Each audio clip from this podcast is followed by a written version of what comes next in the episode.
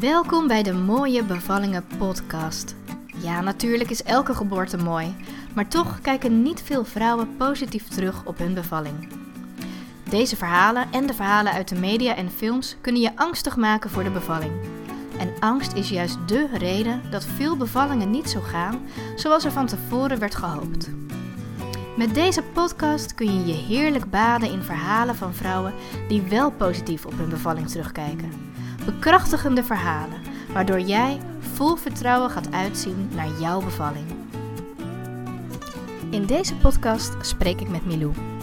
Zij heeft haar tweede bevalling als heel mooi ervaren. Als ik haar vraag of ze de weeën als pijnlijk heeft ervaren, dan zegt ze van niet. Ze beschrijft haar bevalling als rustig en sereen. Dat is bijzonder. Hoe kan het dat wij het beeld hebben dat een bevalling ontzettend pijnlijk is, maar dat sommige vrouwen het niet als pijnlijk omschrijven? Milou vertelt je haar tips en één daarvan is: je moet werken voor een mooie bevalling.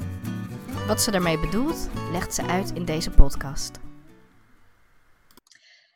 Welkom bij de Mooie Bevallingen podcast. En vandaag spreek ik met Milou en zij gaat vertellen over de geboorte van haar tweede kindje. Um, Milou, zou je eens willen vertellen wat je doet in het dagelijks leven? En um, nou ja, even ook heel globaal, hoe heb jij de bevalling ervaren? Um, ik ben Milou, ik ben uh, eh, 29 jaar en ik heb twee kindjes. Een jongetje van net vier en een meisje van bijna twee. En nou, dit gaat dan over de, de tweede bevalling. En uh, die heb ik heel positief ervaren. En uh, ik ben in bad bevallen in maar een paar uurtjes tijd. En ik heb die badbevalling als um, ja, heel, heel fijn en heel sereen en heel rustig uh, ervaren. Mooi, sereen en rustig. Dat is een mooie beschrijving voor een bevalling. Ja. Toch? Dat is niet het ja. gemiddelde beeld wat we voorgeschoteld krijgen. Nee, helaas niet. Had je dat van tevoren ook gedacht?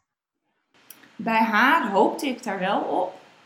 Ehm, bij de eerste had ik, uh, had ik gewoon het beeld wat, wat elke bevallende vrouw, denk ik, of uh, zwangere vrouw ziet op televisie. En ehm, als je een leuke bevalling hebt of een fijne bevalling hebt, dan, uh, dan is dat een soort van marseltje of ja, geluk hebben. Terwijl ik nu juist bij de tweede heb ik juist van tevoren bedacht, nee, dat is andersom. Het, moet, het, het is het, het kan altijd heel erg fijn zijn. En leuk zijn en mooi zijn. Maar daar moet je wel uh, de kans voor krijgen. Je moet ervoor werken eigenlijk. Ja, precies. Ja. Dat zeg ik ook altijd in mijn uh, trainingen. Van ja, ik, ik vertel nu wel deze uh, tips, hè, hoe je kan ontspannen, hoe je moet ademhalen. Maar je bent uiteindelijk zelf verantwoordelijk of het een succes wordt. Als jij, ja. Je moet jezelf wel constant trainen. Het is echt een training van de mindset. Wat was voor jou uh, het startpunt van de bevalling? Hoe merkte je dat dat was begonnen? Nou, in eerste instantie had ik dat niet zo door. Want ik had wel al vaker uh, ja, wat, wat krampjes of wat harde buiken. Um, en nu, nu waren het hele ja, rustige, niet pijnlijke weeën waarmee het begon. En pas na een paar uur uh, dat het wat regelmatiger werd, had ik door um, ja, dat het wel echt begonnen was. En dat was anders dan bij de eerste bevalling? Ja. Want hoe is dat dan gegaan? Bij de eerste bevalling was ik uh, precies 42 weken. En ik moest, even tussen aanhalingstekens, in het ziekenhuis bevallen omdat ik uh, over tijd was. Um, dat had ik bij de tweede ook heel anders gedaan. Dat had ik ook besproken met de verloskundige. Um, en ik ben dus bij uh, de eerste ingeleid door middel van het breken van de vliezen. En daarna uh, een oxytocine-infuus. En hoeveel ja. weken was je dan zwanger bij uh, de tweede, dat het, wanneer de bevalling begon? 39 plus 4. Ach, dat is wel heel een groot verschil. Ja. Meestal zie je toch wel dat het een beetje bij een, eh, een vrouw uh, ongeveer op hetzelfde uitkomt. Bij mijn moeder was het ook zo. Mijn moeder was bij alle drie 43 weken. Dus dat uh, zit wel een beetje in onze familie, zeg ik dan maar. Ja. Ja, ik heb, uh, ik heb bij, bij de tweede heb ik wel ook um, heel veel ervoor gemediteerd. Dat ik uh, hoopte dat ze ja, wat eerder zou komen en dat ook tegen haar gezegd. En ik heb um, voetreflexologie behandelingen gehad om, um, om het allemaal wat meer los te laten. Ik ben niet zo goed in loslaten. En zij zei, ja, daarmee heb je wel kans dat je haar ook vasthoudt. En dat, uh, nou, dat heeft wel gewerkt. Ja. Dat heb ik nog nooit eerder op die manier gehoord, dat dat met voetreflex nee. ja. gedaan kan worden. Mooi zeg. Hoe heb je de weeën opgevangen? In eerste instantie uh, al lopend door de woonkamer heen en uh, bij elke wee uh, hing ik voorover op, op ons kookeiland en dan stond ik een beetje te wiegen met mijn heupen. En wat ik ook wel als heel erg belangrijk heb ervaren, is dat ik um, alles, alles losliet. Dus mijn kaak losliet, zodat mijn bekken uh, ook uh, open zouden zijn. En um, dat ik niet in de verkramping ging. Dus ik, ik ben heel ontspannen geweest, die eerste weeën. Ja. En je bent uiteindelijk in bad bevallen. Ben je ook al tijdens het weeën opvangen in bad gegaan of echt alleen bij het laatste stukje? Nee, wel al uh, zodra het bad klaar was, ben ik erin gegaan. Dus ik heb, ik, nou, ik denk dat ik uh, anderhalf uur uh, buiten het bad heb gedaan en dan anderhalf uur binnen in het bad. En hoe vond je dat, in dat bad die weeën opvangen? Dat was op het moment dat ik erin stapte, was het meteen een soort um, pijnstilling. Uh, ik, ik, merkte dat ik al, al lopende toch een beetje onrustig werd. Ik weet ook niet waarom dat was, maar misschien dat ik wel al aanvoelde dat het snel zou gaan. En um, toen ik in bad stapte en uh, ook daarmee een andere houding dus aannam, werd het allemaal weer wat, uh, ja, wat prettiger en wat ontspannender. Ja. Kort weer beter handelen. Ja, ja ja, en die warmte zorgde er ook wel voor dat ik wat meer in die bubbel ging en uh, high raakte. ja. Heb je de weeën als pijnlijk ervaren? Nee, nee. In eerste instantie niet. Nee. Tot het laatste moment. Hoe denk je dat dat kan? Want dat is toch niet iets wat je nou. Hè, um, de, de, algemene gedachtegoed is toch dat weeën heel erg pijnlijk zijn. Ja. Hoe kan het dat vrouwen dat soms als niet pijnlijk ervaren? Nou, bij de eerste heb ik ze als wel pijnlijk ervaren, omdat ik uh, toen niet ontspannen was. En uh, ja, in, in een hele andere omgeving was en uh, ja, heel alert was. Dus ik denk dat ik heel erg onder invloed was van die, die adrenaline toen.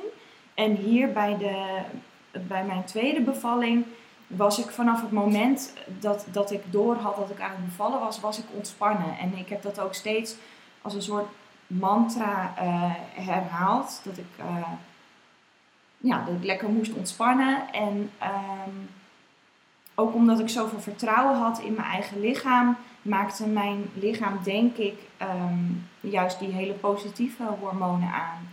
Waardoor je in een soort van, uh, ja, alsof je stoned bent, zeg maar.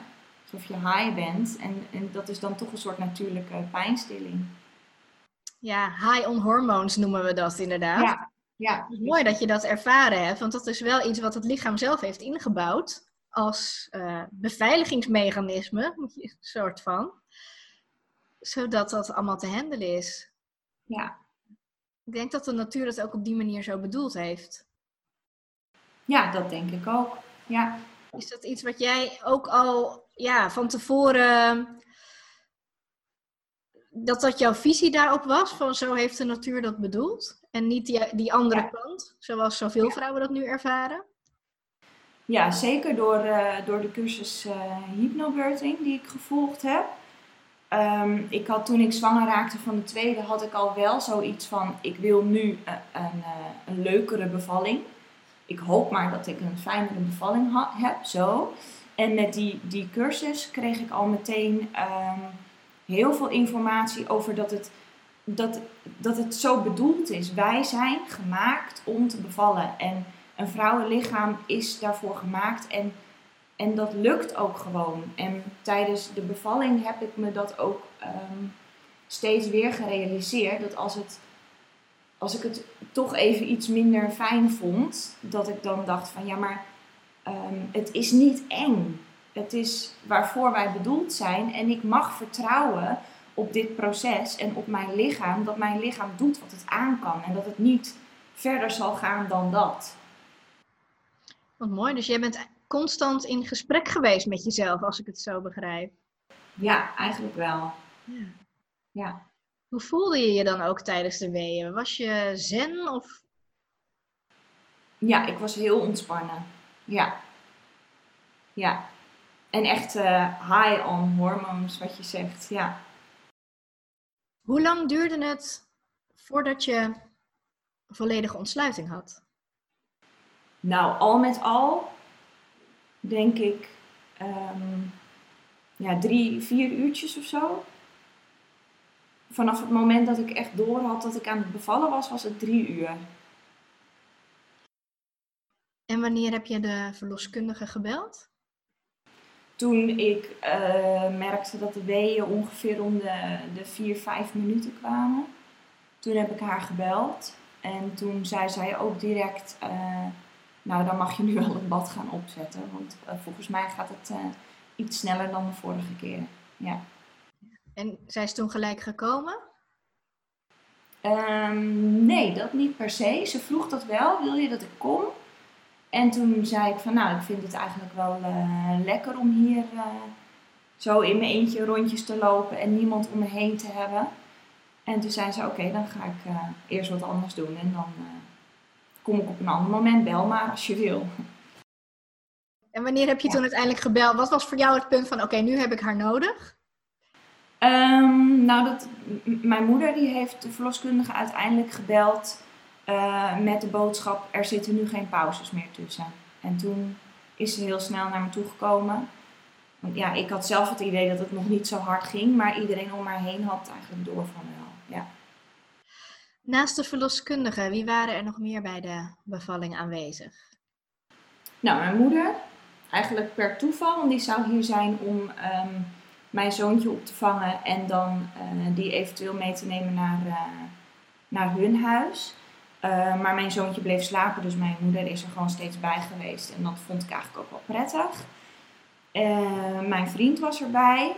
Die heeft meer een beetje de, de praktische zaken gedaan, bad oppompen. En daar was hij heel blij mee dat hij iets kon doen, echt iets kon betekenen.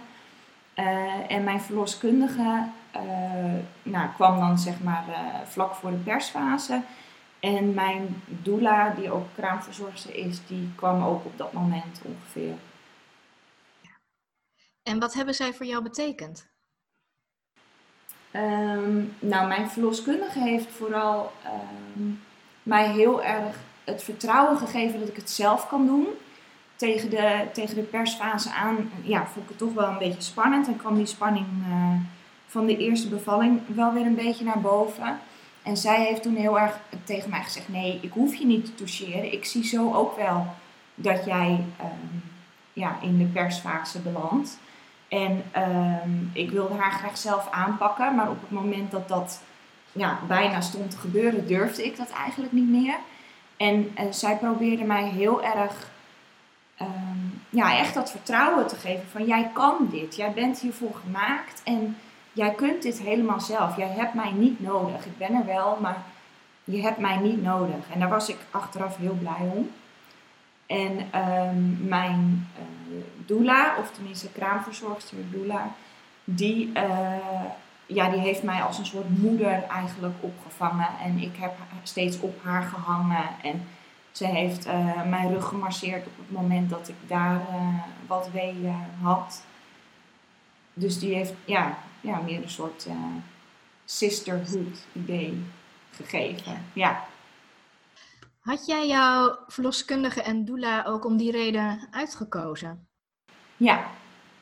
Ja, zij, de, de verloskundige is van zichzelf um, al wel heel holistisch. Zij staat uh, heel natuurlijk ook in het leven. En zij ehm, ja, is er ook van overtuigd dat, dat hands-off bevallingen en thuisbevallingen en ehm, eh, de regie teruggeven aan de vrouw eigenlijk, zoals dat nu misschien een tijdje niet gebeurd is.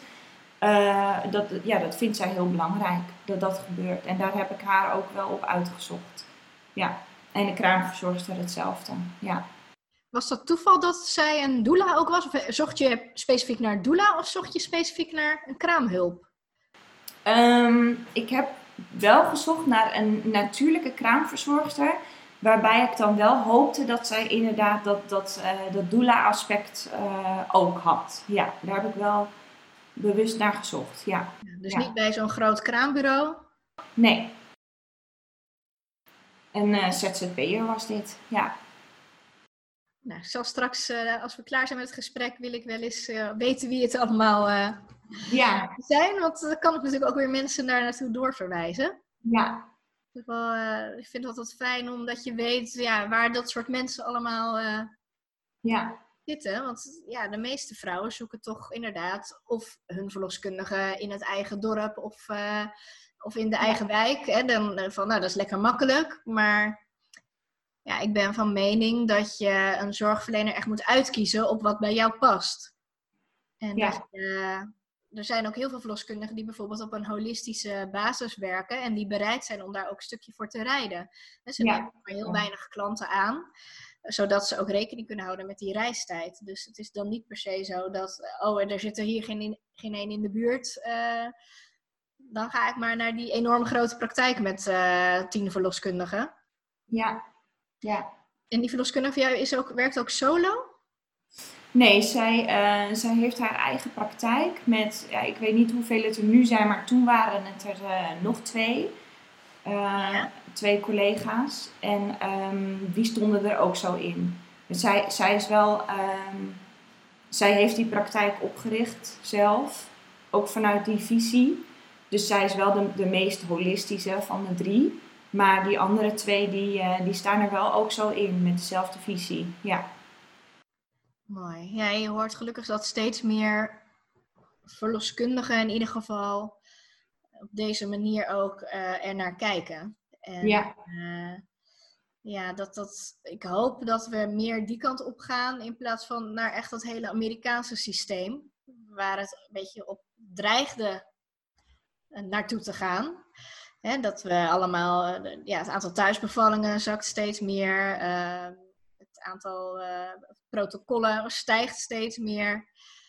En ik hoop dat ja, de vrouwen daarin zelf wat bewuster worden en voor een andere weg kiezen.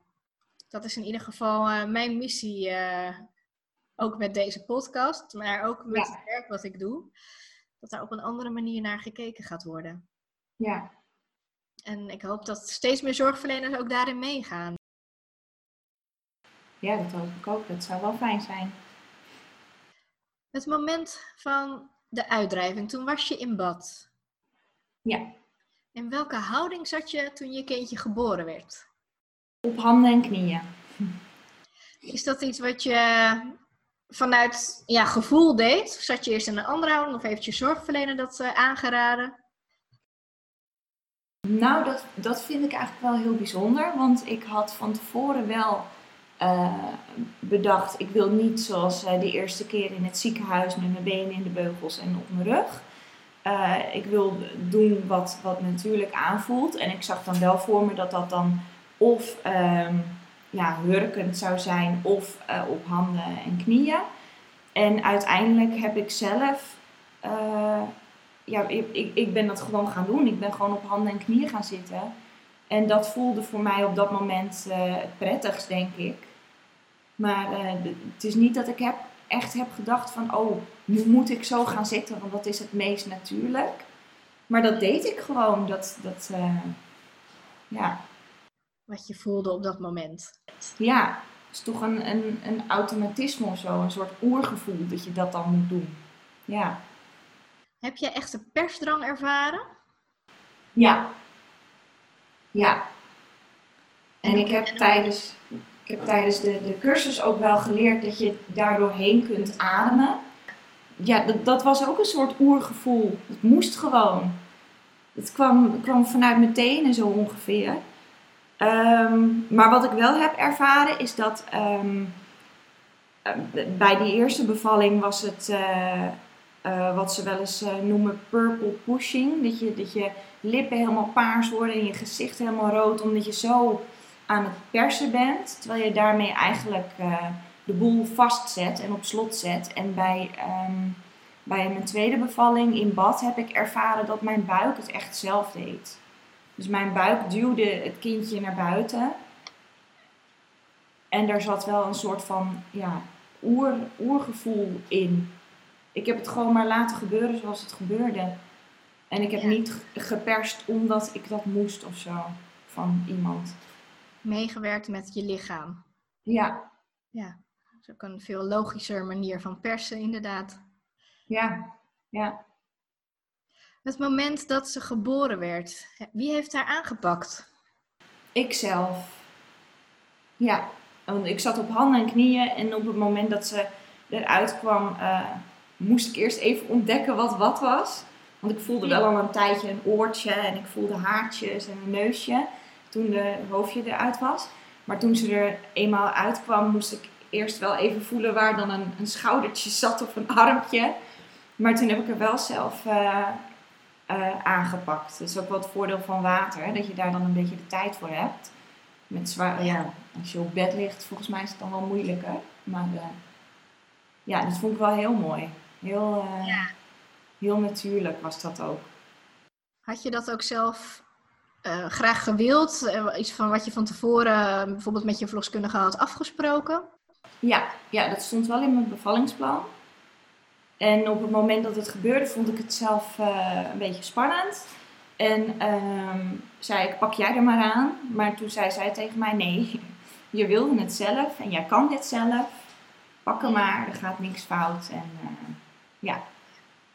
Heb jij haar ook nog even zo onder water gehouden en uh, rustig? Ja. ja, ze heeft nog even onder water ja, in mijn handen gelegen inderdaad. En was op het moment dat ze een beetje met haar armpjes ging zwaaien en uh, ja, zelf ging zwemmen. Nou, dat, het was een paar seconden, maar dat was uh, ja, heel geleidelijk aan. Ja. Dat is ook ja, heel mooi van zo'n uh, ja, van zo'n badbevalling. Hè? Vanuit het warme water in de buik, in het warme water van het bad.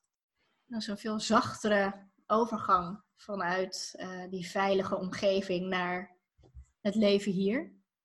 Ja, is dat ook de reden waarom je voor een badbevalling hebt gekozen? Ja, ja. Voornamelijk wel. Ja, en dan um, ja, een stukje natuurlijke pijnbestrijding. Dat had ik van tevoren, um, had ik dat wel zo bedacht van nou dan, dan doe ik dat liever met warm water, die pijnbestrijding. Ja. Heeft ze daarna nog lekker bij jou op de borst gelegen in bad? Of ben je vrij snel uit het bad gegaan? Um, ik heb haar wel even vastgehouden nog in bad en ook in het water. Um, maar er was wel wat, uh, wat bloedverlies en dat, dat was wat lastig te beoordelen zo in het water. Dus uh, toen ben ik wel uit bad gegaan. Maar ze zat toen wel nog vast aan de navelstreng en, en dus aan mij. Dus ik heb haar wel steeds bij me gehouden.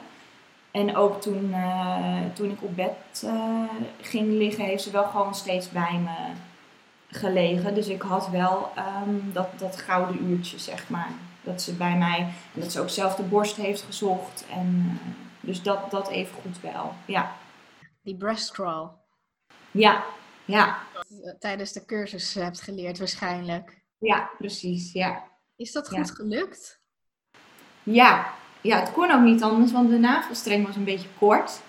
Dus ze lag sowieso op mijn buik meer dan dat. Ja, normaal wil je een baby snel zo vasthouden, maar uh, heel hoog. Maar ja, ze lag min of meer op mijn buik. Dus dat, dat ging automatisch, ja. En ze was ook echt aan het zoeken. En met die, die beweging van haar hoofd dat ze aan het zoeken was, kwam ze ook steeds meer uh, ja, omhoog eigenlijk. Ik heb hem wel een beetje geholpen, maar uh, ja, ze deed het echt zelf. Ja. Zien zeg. Ja. Die navelstreng, heb je die laten uitpulseren? Ja. Ja. Het duurde heel lang voordat mijn placenta kwam. Ehm, ja, en in die tijd eh, is wel uh, de navelstreng uh, uitgeklopt. Ja, ja. Hoe lang, weet je misschien hoe lang het duurde voordat je echt alleen nog die witte gelei over had? Um, ja, nee, ik weet dat niet uit mijn hoofd. Nee, ik denk 20, 30 minuten, zoiets. Heeft echt wel even. Nee, korter wel, denk ik. Nee, ik weet het niet. Nee. Het is ook. Mensen vragen vaak aan mij: hoe lang duurt dat dan? Hoe lang moet je dat dan laten uitkloppen? Maar dat vind ik ook wat lastig om antwoord op te geven. Omdat ja, vanuit de wetenschappelijke onderzoeken zeggen ze 30 seconden. Nou ja, dan, eh, dan weet je, dan is die niet helemaal leeg. Um, en ik weet ook weer van andere mensen die dat uh, op die manier ook hebben gedaan, dat het ook echt wel uren kan duren. Dus dat uh, dus ik, vind ik lastig altijd om antwoord op te geven. Dus ja, dat snap ik. Ja, ik was er zo eens benieuwd naar of je dat nog, eh, of je dat nog wist. Nee. Maar in ieder geval, nou ja, ik zeg ook altijd wel rond het half uur, dat kan het zeker wel, uh, wel duren. Ja. En hoe vond je dat, die geboorte van die placenta? Nou, ja, een beetje, een beetje, een beetje flubberig, hè, voelt het. ja, nee, maar... Ehm, nee, het was, het was ook... Hij bleef ook wel wat langer vastzitten. Um, en soms denk ik wel eens, zal dat dan komen doordat de bevalling zo snel was en dat ik eigenlijk um, ja, heel spiritueel gedacht dat ik haar niet los wilde laten of zo. Dat, dat, uh, dat, dat het daarom zo vast bleef zitten. Mm Ja. Maar ja, zij was er ook heel snel. Dus ja, ik heb ook helemaal geen tijd gehad om, om zelf um, ja, haar, haar los te laten, emotioneel gezien. Ja. ja, ik denk dat dat best wel een mooie gedachte is daarover. Dat dat, uh, dat, dat heel ja. goed zou kunnen kloppen. Ja. Je lichaam is onbewust. Uh, ja, het staat natuurlijk heel erg met elkaar in verbinding. Je lichaam en je ja. Dat daar processen gebeuren waar wij nog niet echt, uh, wat we nog niet echt kunnen begrijpen. Ja. Je hebt je voorbereid door middel van hypnobirthing. Ja. Wat heb je daaraan gehad? Heel veel. Dat is echt de de beste beslissing geweest die ik ooit heb genomen. Want daardoor heb ik, um, heb ik een, een soort switch gemaakt in mijn hoofd. Waardoor uh, ik, ik bevallen niet meer als iets negatiefs zag. Um, al, meteen al in de eerste les had ze het over de geschiedenis van bevallen. En dat uh, wij gemaakt zijn om te bevallen. En dat, dat ons lichaam daarvoor bedoeld is. En dat eigenlijk door de tijd heen um, ja, allerlei instanties zich ermee hebben bemoeid. En dat uh, nou ja, bijvoorbeeld de kerk die vond het, uh, vond het iets heel vies. Dus dat moest op een andere plek gebeuren. En daardoor gingen er ook wel eens dingen fout bij een bevalling. En dat die angst zo diep geworteld is, maar dat dat dus eigenlijk helemaal niet nodig is. Nou, en zo, zo is, er, ja, is er zoveel gebeurd in mijn hoofd en daarmee dus ook in mijn lijf, dat ik, ja, dat ik echt wel zeker weet dat daardoor die bevalling zo mooi is geweest. Ja. Zo fijn is geweest. Klopt. Ja. Ook een hele prettige manier van, uh, van voorbereiden, inderdaad. Ja. Juist omdat het niet per se werkt op oefeningen doen voor je lichaam, maar heel erg op de mindset. Ja, ja, precies. Ja. En ik denk dat dat wel het belangrijkste instrument is uh, tijdens de bevalling. Ja. Als je die mind soort van onder controle kan houden. Ja. Ja. Ja, dat is bij jou mooi gelukt. Ja. Wat is nou jouw ultieme tip voor aanstaande moeders? Oeh, uh, eentje maar. nou, je mag er een paar noemen. Nou, um, uh, overkoepelend wel dat je, dat je echt uh, moet vertrouwen op je lichaam en um, dat, je, dat, dat wij vrouwen hiervoor gemaakt zijn. En dan met als tip, uh, zorg ervoor dat je mensen om je heen hebt die er eh, ook op die manier in staan. Dus een verloskundige, een doula, nou, je, je moeder, je vriend, dat, dat iedereen dat ook uitstraalt. En ehm, ja, dat je daardoor ook die, die regie blijft houden en dat vertrouwen blijft houden in je lichaam. Ook als je zelf het even wel een beetje spannend vindt worden tijdens de bevalling dat andere mensen jou eraan kunnen herinneren van ja, maar je kan dit. En uh, ja. Ja, en die hypnobirthing cursus, dat, dat moet gewoon iedereen doen, vind ik. Dat moet gewoon verplicht worden. En jouw partner, die is natuurlijk meegeweest naar de hypnobirthing cursus? Ja. En was dat voor je partner ook een, uh, een omslag in de mind? Ja, ik denk het wel. Ja, hij zal zelf zeggen uh, van niet. Want hij is heel, uh, heel nuchter en um, ja, hij vond het allemaal maar een beetje zweverig gedoe. Maar um, hij was, was met, uh, met ons eerste kindje, stond hij er eigenlijk niet, niet achter om het allemaal thuis te doen. Um, en, en nu met die hypnobirthing cursus kreeg hij ja, het vertrouwen in mij terug. Dat klinkt heel raar, maar hij had altijd zoiets van, ja, jij moet artsen om je heen hebben om dat kindje veilig ter wereld uh, te brengen. En nu, door die cursus, had hij wel zoiets van, het is juist andersom. Jij kunt dit. En die artsen, die, uh, ja, het is leuk dat ze er zijn, maar uh, ja. Het is een hele mannelijke manier van benaderen. Hè? Van, ja. Je moet geholpen worden door artsen in een veilig. En, ja. Uh, ja. Dat klopt. En dat is. Ja, de meeste artsen zijn natuurlijk ook man, nog steeds. Hoe gek dat ook klinkt. Um, en, en ja, die benaderen dus ook zo'n zwangerschap en bevalling op een vrij mannelijke manier. Hè? Ze, en dat uh, denk ik dat wij vrouwen daarin ook weer een taak hebben om die uh, regie weer terug te pakken. Ja. Is er nog iets afsluitend wat je nog uh, kwijt wil? Wat je zegt, nou, dat ben ik nog vergeten? Of. Nee, ik denk het niet. Nee, nee. Ik vind het heel belangrijk dat. Um, ik ben er helaas pas achter gekomen na mijn eerste kindje, hoe het ook kan. En ik hoop dat heel veel vrouwen door nou, een, een platform als het jouwe erachter komen dat, dat wij hiervoor gemaakt zijn en dat ze dus ook meteen bij hun eerste kindje al zo fijn kunnen beleven. Dat vind ik heel belangrijk. Ja. Klopt. Dat vind ik ook een, uh, dat is ook een van mijn missies. Ja. Voor ja. elke vrouw een geboorte een, een, mooie ervaring mag zijn. Of in ieder geval een ervaring waarbij ze het gevoel hebben zelf de regie in handen gehad te hebben. Ja, ja precies. En want soms loopt het nou eenmaal, nou ja, uh, op een, een, andere manier dan je misschien gehoopt had.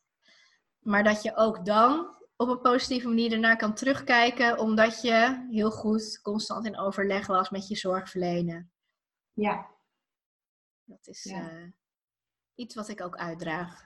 Ja, mooi. Dan wil ik je heel hartelijk bedanken voor het gesprek. Ja, mooi praat. Voor het podium. yes. En dan uh, hoop ik dat uh, iedereen weer luistert naar de volgende Mooie Bevallingen podcast. Bedankt voor het luisteren naar de Mooie Bevallingen podcast. Kijk voor nieuws en tips op mijn Instagram, Esther Koppelaar Geboortecoach of Elements of Birth. En wil jij ook zo'n mooie bevalling beleven? Neem dan eens een kijkje op www.elementsofbirth.nl